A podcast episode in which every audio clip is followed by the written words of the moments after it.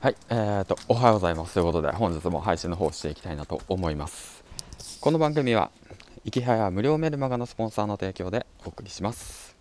はい、ということでね、えー、っと、今日も配信ということで、今日火曜日か。うん。暑いね。もうつい明けたのかな。もうすごい日差しが強い。うん、めちゃめちゃいい天気。ということで、今日も頑張っていきましょう。ということで、まあ、今日のお話なんだけど、今朝ね、まあ、久しぶり久しぶりっていうか、まあ、4時に起きてで、まあ、本読んだりだか昨日のね復習したりだとか、まあ、いろいろしてきたわけなんですけど、うん、えっともう慣れたもんだね。人が歩いてても全然気にせず話せるようになったよ。まあそんな感じで 話していきたいなと思います。えっと今日のお話なんだけどうん。読んだ本の話か。うん。読んだ本の話の中で今日ねえっと今朝か。今朝読んだ本が影響力の武器第3番。あのー、すごい有名な水色の、えー、と本ですね、うん、影響力をの武器として使えるものはどういうものがあるのかっていうことについてね、えー、と6つだったっけな、うん、もう忘れちゃったんだけどすでに。一貫性の法則だとか偏方性の法則だとか、うん、まあまたなんかそのような感じですね、うん、ででね、まあ僕結構ちょっと前からそういうの読んだりとかして、でまあ1年半前からね、SNS とか利用したりとかして、うん。で、そういったものもね、えー、と活用してた方がいいんだって言って学んできたわけなんですけど、あのね、なんだろう、僕の場合なのか、それとも、まあ、その、なんだろうな、えっと、なんだろう僕みたいにねそういう小難しいことをね使いこなせないのにね使いこなそうとしようとしてる人へ向けてね伝えたいことがありますはい。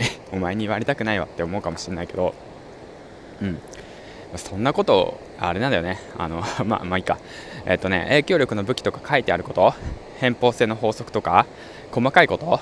意識してやらなくていいと思います。はい。うん。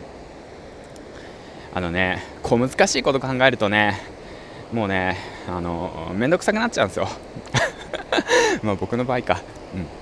もうねそういったこと考えずにねもう普通にね目の前のことをなんか誠意持ってやっていけば、まあ、自然と影響力つくのかなって思うしそんな小難しい心理学だとかなんとか効果だとかそんなもん覚えなくてもなんか楽しんでやったりだとか、うん、で毎日コツコツ継続してやったりだとかしていけば、まあ、なんか自然とそういった、うん影響力がついてくるのかなみたいななんとか効果みたいなね、うん、好きなことをずっとやってたらさ一貫性の法則が働いたりだとかさ、うん、だからその人にね、えー、っとありがとうっていう気持ちを伝えたりだとかさ、うん、先に感謝する気持ちが全面的にあればさ自然と偏方性の法則が働くじゃん、うん、だからなんか偏方性の法則を働かせるために自分からあの挨拶しようだとか。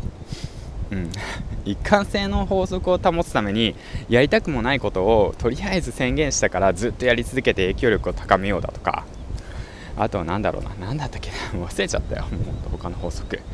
そういったことをするんじゃなくて考えるんじゃなくて。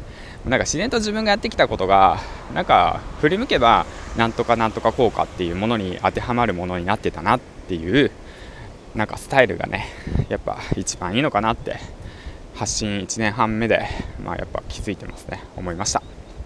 はいということでえー、っとちょっと一旦切ります。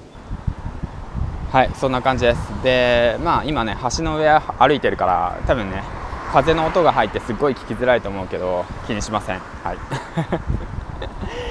うんまあそんな感じで今日もね一日頑張っていきましょう。金ちゃんでした。バイバイ。